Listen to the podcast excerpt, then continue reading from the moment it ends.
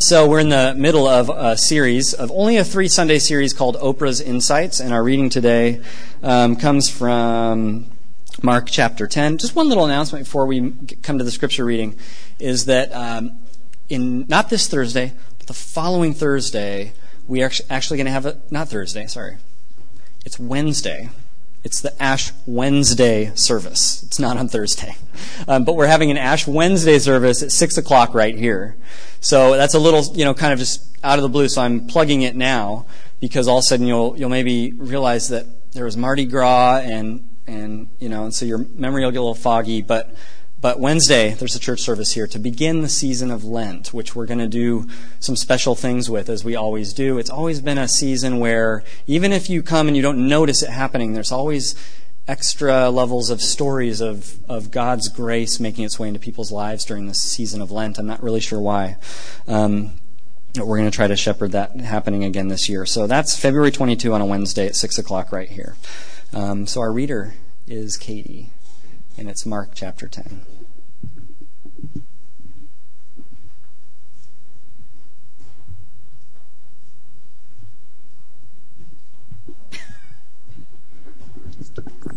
is that? Does that work?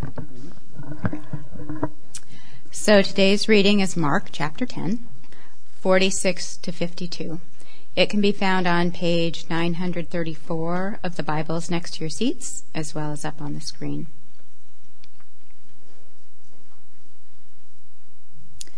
This is God's Word. Then they came to Jericho.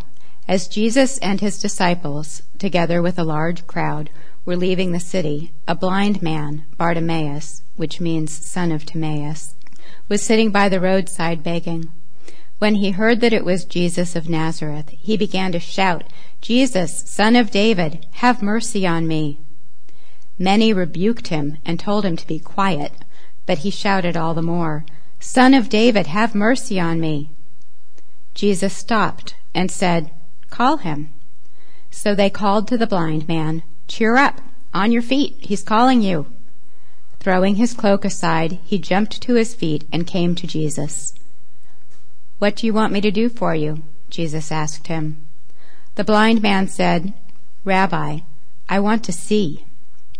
"Go," said Jesus, "your faith has healed you." Immediately he received his sight and followed Jesus along the road. The word of the Lord.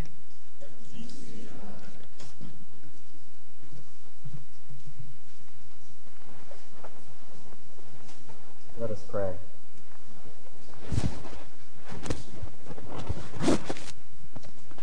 God of grace, as we come into this room, I ask that you help clear away the clutter, the worry, the tension, um, or the angst, um, or the distractions that we find ourselves uh, noticing as we sit here. And in this time, um, there's a chance, despite the fact that we come from so many different places, there's a chance to recognize our commonality before you, that we're really more of a mess than we care to admit. We don't want to admit, and we, we prefer to find ourselves in places where we don't have to do things like, say, a prayer of confession. But when it comes on, down to it, under the surface, we're all more of a mess than we care to admit. And you tell us over and over through your story that we're more loved and accepted in Christ than we ever imagined. And so whether we come to try to grab hold of some of that from a place of great disbelief, great doubt, struggle, um, or pain and suffering that's happened recently, or whether we come with thankfulness because you've never seemed more real and we haven't known you to be this is present in our life, or whether we come kind of dull and numb to your existence. From all these places, join us now and meet with us so that we walk away knowing that you have been helpful on our journey and we have come to know you a little better. We pray in Christ's name. Amen. Let me tell you how the sermon series uh for Oprah's Insights. Let me tell you how that hatched as I try to undo something that's annoying me here. Um, because last week I, I kind of introduced the series. Um, so for the three of you who were here on Super Bowl Sunday, um, I'm sorry for the repeat, you know, sorry to be annoying. Um, but the Oprah's Insights series, it sort of got hatched, I think it was last summer, when whenever it was that she had her final uh, episode, you know, Oprah's grand finale episode. And I was kind of hearing about this in the news, and I thought, a quarter of a century on daytime television, you know, a gazillionaire, and all this following and grown into this huge phenomenon that Oprah Winfrey became. Um, what what is her final show going to be about? What what will she say? And I know enough to know she she kind of captures cultural threads that resonate with people, and so it's sort of like a chance to read her cultural analysis and what what's become important to her as she's walked this twenty-five year journey. So basically all I did, I didn't really watch the whole show. I didn't follow it very much because um, I wasn't following Oprah, but I did grab hold of her, her farewell address, which was this speech that she gave in her final show. And as I read it and then listened to it online, I, I was blown away by the number of times that she she described something that I thought, wow, she she's just hit that chord perfectly, and I can see how people want to, you know, when they if they have the time, if they're around in the daytime when her show was, they want to listen to it and, and, and watch her and follow her. And she's captured a lot of threads that are, that kind of just, they're there as a part of our cultural ethos. So that's where it all came from. It's not a chance to really, it really, it really is about her insights, but then just looking at the Bible as we do that and saying, okay, there's that issue. It's come up to the surface, and Oprah has seen it. Now, what do we do about it? What kind of does the Bible say about it? What, what does it mean to be a Christian with respect to that issue? It's not really, you know, city life against Oprah or anything like that. Although last week was a little more kind of back and forth and seeing the weakness of a of a of a Oprah's point on validation and where we go for validation and how the Christian view, and there was a lot of comparison. This week, not so much. Just this opening quote by Oprah. Um, it goes like this. This is from her finale address. What I know for sure from this experience with you is that we are all called. Everybody has a calling, and your real your real job in life is to figure out what that is and get about the business of doing it. Every time we have seen a person on this stage who is a success in their life, they spoke of the job, they spoke of the juice that they received from doing what they knew they were meant to be doing. We saw it in the volunteers who rocked abandoned babies in Atlanta. We saw it in those lovely pie ladies from Cape Cod making those delicious pot pies. We saw it every time Tina Turner, Celine, Bocelli, or Lady Gaga lit up the stage with their passion. Because that is what a calling is. It lights you up and lets you know that you are exactly where you're supposed to be. Doesn't that sound good? You're exactly where you're supposed to be, doing exactly what you're supposed to be doing. And that is what I, I want for all of you, and hope that you will take from this show, to live from the heart of yourself. You know, I was when I was... reviewing for this, and I thought of a, a couple lines from uh, Louis C K's stand-up comedy routine, and um, he has a little bit he does on technical high schools. He said, I was I was doing some stand-up at a technical high school, and he said, you know what I realized about a technical school? Um, I gotta follow this, otherwise I'll get it wrong. I'll get a joke wrong, right? Um, he says, this is where dreams go to die. Um, or no, no, no, I, I already got it wrong. I, I got it wrong because I, I looked up and I tried to tell the joke. This is where dreams go to get narrowed down. He said, this is where dreams get narrowed down. All their lives we tell our children they can be anything they want. But at the technical school they say, we've got it down to eight things. You can be eight things. I just thought that was, there was sort of a realism there that he's pointing out, right? So, you know, you can be whatever you want, but then, and, and where do you stand with respect to this? You know, what are you going to tell your kids, or what have you told your kids about what they can be and what they might be called to be? Is it this wide open sky's the limit thing, or are you more of the realist? You know that there's just going to be factors in life, and it may be even less than eight things by the end of it all. calling? What's your sweet spot, and how do you find it? These are big issues, I think, for us. And often, unfortunately, when you get into a setting of church, when we're talking about calling, too much, I think the experience will be of, of people, is that um, in the church, it gets narrowed down to, in terms of calling, it's narrowed down to this one slice of the pie of life that has to do with church work, volunteering, doing good deeds, volunteering with the church, serving God, ministry.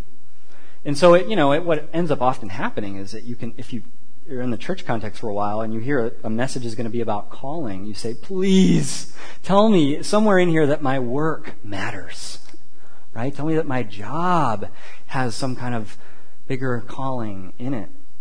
And in fact, the Bible really does. So when you look at what the Bible has to say about calling, it really does do that. In fact, what it does is it paints this picture where there's a, there's two, two levels really of the calling. There's, and all of us have these two layers. There's the macro calling. Let's just call it that. The macro calling in the Bible is something that's shared across the board for all those who are in the body of Christ, for all those who are pursuing the Christian faith. There's a macro calling. But then there's all of our micro callings. And the macro calling within the body of Christ transforms the micro calling. It directs it. It shifts it. It makes it a whole different kind of thing than it is without that that macro calling that all Christians share.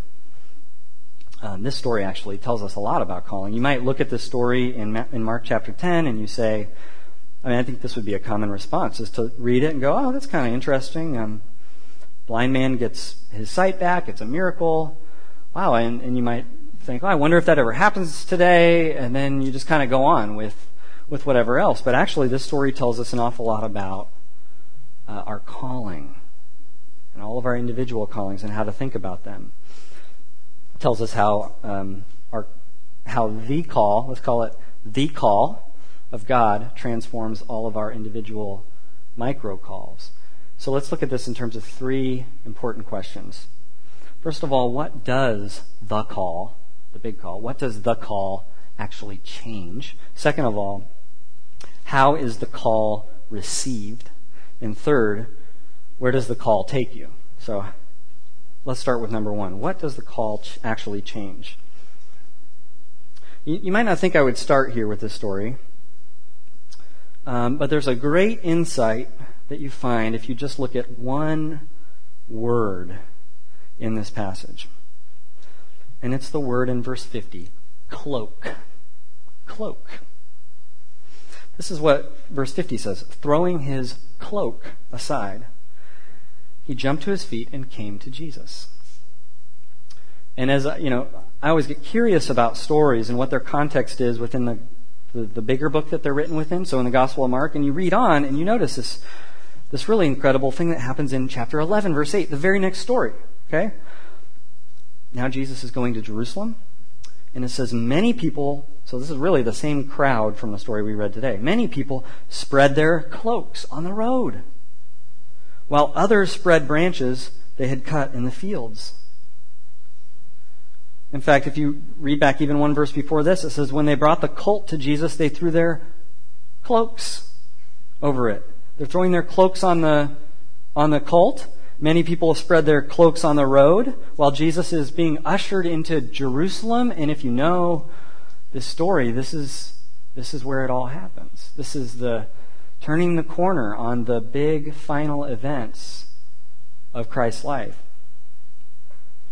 This is Christ's most important work that's about to happen. And people are taking their cloaks and using them in new ways to usher in what Jesus is about to do. And what is a cloak? It's this outer garment. It, it, it protects you from the weather. It can be used in different ways. So on the one hand, it's a it's a possession. It's something that at one point in the Bible, Jesus suggests it can be sold, and, and sword a sword could be purchased in exchange for a cloak. So it's got some monetary value. It's a possession. Here's the other thing. The blind man is using it every day, day in and day out, as a as a way to make money. It's um, it's something that he spreads out on the ground, and it, it is the main tool in his livelihood. It spreads it out here, and he's blind. He spreads his cloak out on the ground, and that's where the money kind of comes in as he's begging and asking for money on the street. So what are we doing here with this cloak thing? Well, if you if you look at this story, I mean, it may seem like a small thing, but the more you read the Bible, and especially the narratives of the Gospels, the more you get curious about these kinds of things. This is a hint, a pretty substantial hint, that the narr- narrator is throwing us of what this call does to your life. In one in one story, the cloak is being used, uh, spread out for one's livelihood and money-making, and it's thrown off to the side. In the next story, when Jesus' most important actions are about to happen, cloaks, that same thing that was just thrown aside, cloaks are now being spread out to usher in his most important work. And in a similar way, the call, the, the macro call of Jesus, the call, and notice that Jesus is calling this blind man in the story. Call, call him, and they call him. And he comes. The big call of Jesus gets into your possessions and your livelihood. That's what a cloak was. It has to do with possessions and livelihood. And it transforms how you handle them. It changes your perspective on them. It changes your handling of your livelihood and your possessions. What are you doing for your livelihood? What is your job? What do you spend your time doing? Maybe it's school. Maybe it's art. Maybe it's um, working in a cubicle. Maybe it's staying at home with kids. This is your livelihood. This is how you spend your time. And what about your possessions? Well, both of those things, when the call comes, they get changed and transformed, and suddenly they are used to usher in Christ's most important work. It's a, it's a glorious transformation. It's a transformation from uh, very much about yourself, things that you can buy with your livelihood and possessions and what they can do for you, to suddenly now it's a totally different direction, what they can do to usher in Christ's work. You see the same kind of thing happening, actually, in Luke chapter three with John the Baptist. Uh, people are coming as John the Baptist is ushering in Christ and in his arrival. And as he's preaching and a crowd is gathering, all kinds of different people, this is the interaction. "What should we do then?" the crowd asks. John answered, "Anyone who has two shirts should share with the one who has none, and anyone who has food should do the same." So, you know, possessions. What do you do with it? How does it change? How are things changed now that you receive the big call? Even tax collectors came to be baptized. "Teacher," they asked, "what should we do?" "Don't collect any more than you are required to," he told them. And then some soldiers asked, "And what should we do?" He replied, "Don't extort money, and don't don't accuse people falsely, and be content with your pay." Do you notice that he's not saying, "Stop what you're doing, stop what's, stop those jobs, because something big is happening"? He just changes the whole perspective on how you think about them, your possessions, your livelihood. I wonder how you think about that when you think about your possessions and your livelihood. And do you wonder if there's a way in which, uh, if you hear the call of Jesus or the call of God in your life, or you're even starting to hear just echoes of it and you're wondering, and if there's a way, maybe it's just tugging on you a little bit, that it's going to transform. Have you wondered about this? That it might transform how you look at all the things that make up your life, your livelihood, your calling.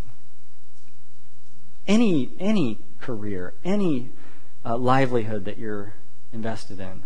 I mean, th- th- this is a pretty despicable one in the John the Baptist story. The tax collectors were hated. They were traitors. The right answer for John in this story is to say, "Stop being a tax collector. It's terrible. It's despicable. Stop it." I mean, we're coming into tax season. We can resonate a little bit, right? Preparing our taxes. But really, culturally, these were these were traitors. These were not just a, you know, the person following the rules of the law. This was, but he says, no, keep doing it. Just now, now do it differently, as if to say you're ushering in, with whatever you do, you're ushering in Christ's most important work. Is that possible, that what you do with every day of your life could be that? I mean, becoming a Christian involves, at some point, this this big whoa moment. You know, whoa, this is this is so much bigger than I even imagined. This is not just this little slice of life over here. This defines everything and puts it all in this new kind of direction. We, in a sense, we should all be praying, because none of us fully grasp this. We should all be praying all the time for God to open our eyes, that we could see how our jobs and our resources, that our eyes, like the blind man, our eyes might be opened finally to see things in a whole new way, everything we do. So that's That's what the call changes. But how does the call? How is the call received? Because not everyone receives it. A fascinating thing. So I've already done kind of, let's skip ahead to the story after this because I can't get enough. I can't pack enough stories into this. Let's go back and, and go one story or a couple stories back. Um, because what there's another thing the narrator is doing here, and this is clear as day. Every commentator says that this is what's happening. This blind man is a model disciple, and he's being compared. He's being contrasted to a, dis- a potential disciple that came a little earlier in the story. It was the rich man who approached Jesus. And let me just give you a picture of the differences in the two interactions. Um, the rich man who approached Jesus came basically saying, what can I do? What can I do to help you? What more can I do?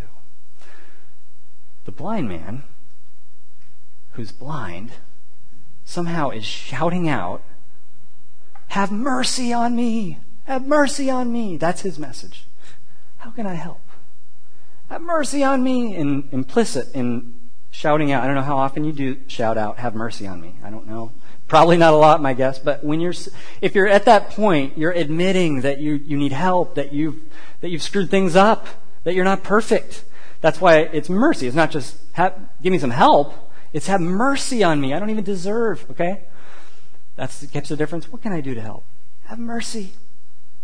And then the rich man's coming to Jesus with admirable respectability.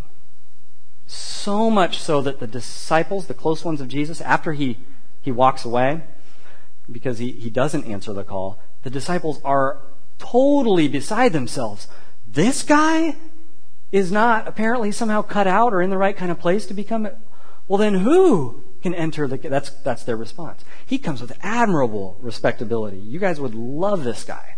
You would. You'd want to be his friend. This uh, the um the blind man comes with despicable poverty. You probably wouldn't like him. And then both of them, this is how it goes. When they're called, there's two totally different responses. When the rich man is finally gets the call and Jesus verbalizes the call, which for the rich man... Jesus knew it needed to be, go sell all that you have and give to the poor, then come and follow me. When he gets the call, he walks away, sadly. When Jesus sends the call to the blind man, he jumps up and runs excitedly. It's a contrast in how you receive the call. It's, it's to dig into this story, it's fascinating. Jesus is... leaving Jericho, we have these, some of these details, and it's fascinating. He's going to Jerusalem from Jericho. It's about a one-day journey. It'd be like if we had all just arrived here at this time of day, walking from downtown Folsom, with the added bonus of it would be uphill a thousand feet. The elevation difference would be a thousand feet. So it's a it's an arduous one-day journey that these people are about to go on as they left Jericho, and there was a big crowd. That's what we're reading here. They had just, they were just leaving the city with this big, and who knows, you know Jesus always wanting to help another person. He probably dragged it out, helping this person, helping that person. The crowd was already frustrated probably. And then this guy, this despicable beggar over here, he's shouting. He's shouting for Jesus as if, you know... And I'm sure there was a, a feeling in the crowd of, I don't let this, don't let this guy drag this whole thing down. We're going to leave later if anything happens here. Plus, Jesus just told us, some of them might know this, Jesus told us to be quiet shh, about the whole identity thing, the Messiah, that's to say, Jesus, Son of David, and shout it out. That's a messianic title. That's risky business politically. Jesus told them to be quiet about it. He's shouting it out over and over from the side of the street in public. So you can feel almost the level of annoyance as a really significant crowd is just getting going on this journey uphill to Jerusalem. And then, of course, Jesus halts and stops the whole show for this guy. Now, doesn't that say something right there? I mean, the person of admirable respectability, the rich man, he can't see. He can't see. That's the irony. He can't see Jesus for who he is. He can't see the call in such a way that he wants to answer it. The blind man, he can't see anything, but he's shouting who Jesus is somehow. amidst all the disrespect he was going to get and all the um, ridicule and the mocking, he's just shouting it out, and he's saying, "Have mercy on me." And right there you have the model disciple. And what he's modeling is that to answer the call, you come asking for Christ's mercy and healing, because that's also what he asked for. You come asking for, you want to answer God's macro call, come to Jesus, excitedly run to Jesus, asking for his mercy and his healing. Admit it. It's two totally different paths. The rich man comes, and just picture yourself, which which looks more like you uh, lately. The rich man is coming with all res- the respectability in the world, and he's coming in a sense to interview Jesus. Are you, in some ways in your life, we do, come on, we do this. Are you interviewing Jesus? Oh, what, Jesus, what, do you, what might you have to add? As if Jesus is is an intriguing guest to your dinner party that might pro- provide, if you invite him just this once, some extra banter and unique conversation. Ah, Jesus, what do you have? Jesus, say something about that that that mustard thing, mustard seed thing again. Come on. Or, or, and then there's the blind man. So there's the interview approach. And then there's the blind man who, it's not an interview. He's bearing his soul. He's not holding, wondering if I'm going to ever let you in. He's saying, this is who I am. I, this is who I am. I'm running to you. Please, just have mercy. What's your approach? One way to know if you've answered the macro call, and sometimes we're in that kind of place. Where am I on this journey of, of being a Christian, not a Christian? One way to know if you've answered the macro call is, are you still interviewing Jesus, or have you started running broken for healing? Well, okay, so that's the kind of faith that heals, because Jesus says it's his faith that heals him. And that's how the call is received. But where does the call take you? Just a f- couple final textual notes here. Um, where does the call take you? In, in this story, um, I mean, this I, I wanted, when I stumbled onto this this week and realized what kind of story this was that I had chosen, I wanted to make it into a five-week series just on this story because there's so much. So you're getting the total condensed version today. The beginning of the story, it says where this blind man Bartimaeus, it says where he was. He was sitting by the roadside. He's on the side of the road begging. On the end of the story, verse fifty-two, it says, immediately he received his sight and he followed Jesus along the way, or along the road. It's the same word. First, he was beside the road. Second, he was, by the end of the story, he was on the road. Add a whole nother layer that by the time that Mark was writing this gospel, within the growing Christian movement, it wasn't that long after Jesus had died and, and resurrected and ascended to heaven. At this time, that phrase, along the road, had become a way of talking about the Christian faith and being, you know, the way. Maybe you've heard in, in the book of Acts reading, the way, the way. He was, so this is a man who starts totally on the sidelines, and now he's on the center of the road. He's in the center of what it means to be a Christian, this despicable kind of guy on the side of the road. And now he's firmly on the way. It's a big statement being made about the journey that he makes here, and about where the call has taken him. And if there's any doubt about what kind of road this is and where this road leads, just look again at the stories right before this one, because the story right before this one ends a certain way, and the story right before that ends a certain way. Let me just tell you, the two stories before this this one end this way. First, Jesus tells his followers that the Son of Man will be delivered over to the chief priests. Well, he says, we're going up to Jerusalem. And he says, I'm going to be delivered over to the chief priests. I'm going to suffer. I'm going to die. He tells them where this road is going. And then three days later, uh, I'll rise. And then the next story, he ends by saying this. The Son of Man did not come to be served, but to serve and give his life as a ransom for many. Jesus is dropping big hints about what this road, where this road is going. It's going to these big, what we maybe to use a, a theology word, these big salvific events of the end of his life. The Christians look at and say, that's what makes a Christian, knowing about his death and his resurrection and putting your faith in them. That's where this road is going. It's a road of Jesus' actions in our behalf, you know, being a ransom for us. And it's not, as to just go back and connect one time here to the quote from Oprah. It's not the road where you live from the heart of yourself.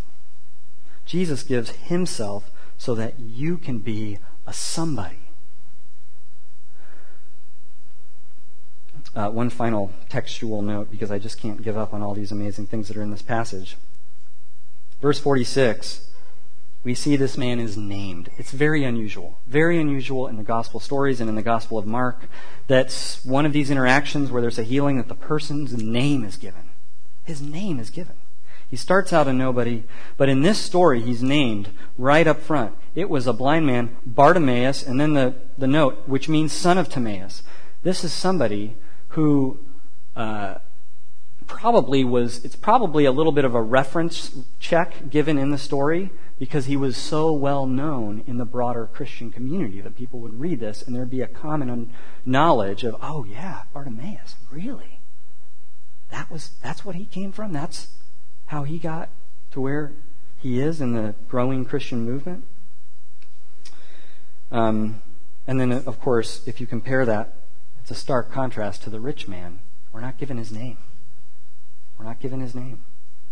Because in his micro-calling, if you think of back to the issue of calling, in the rich man's micro-calling, he had made a name for himself in this world. Everyone would have said it, but in terms of the Bible, he's a nobody by the end of it. Where does the call take you? Well, it it puts you on the road of Christ's actions on your behalf. Not that you're going to, it's a it's a great temptation that you're going to make a name for yourself by your own pursuit of being on this career path. This calling puts you on the path where Christ's actions on your behalf totally transform not only your micro-calling, but your life. And that's eventually, Christ's actions are what give you your name.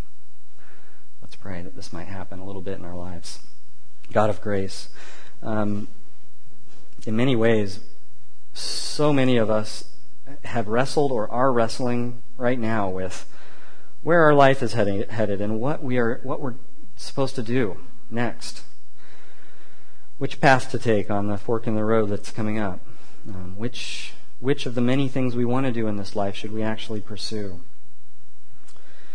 And help us amidst all of that. Those are all great questions. Help us, please, um, through your supernatural work of your Holy Spirit, to also find some answers to the question of what your bigger call is on our life and in this world.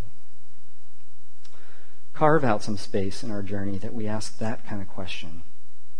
And that we figure, and, and that we might discover that what happens is when, when we begin to figure that question out, that the other stuff falls into place nicely. And we see how we were built and made to be a unique service to your world, to usher in your most important work in this world today. I pray in Christ's name. Amen.